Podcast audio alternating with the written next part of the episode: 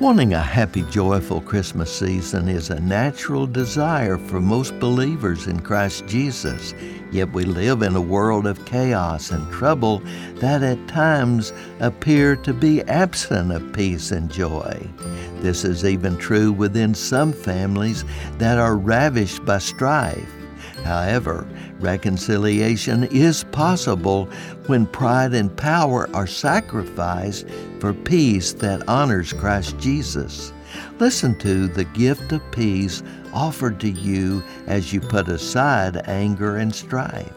You, O Lord, will keep in perfect peace those whose mind is fixed on you. You can trust in Jesus to be present each minute of each day. Thank Him for this precious gift.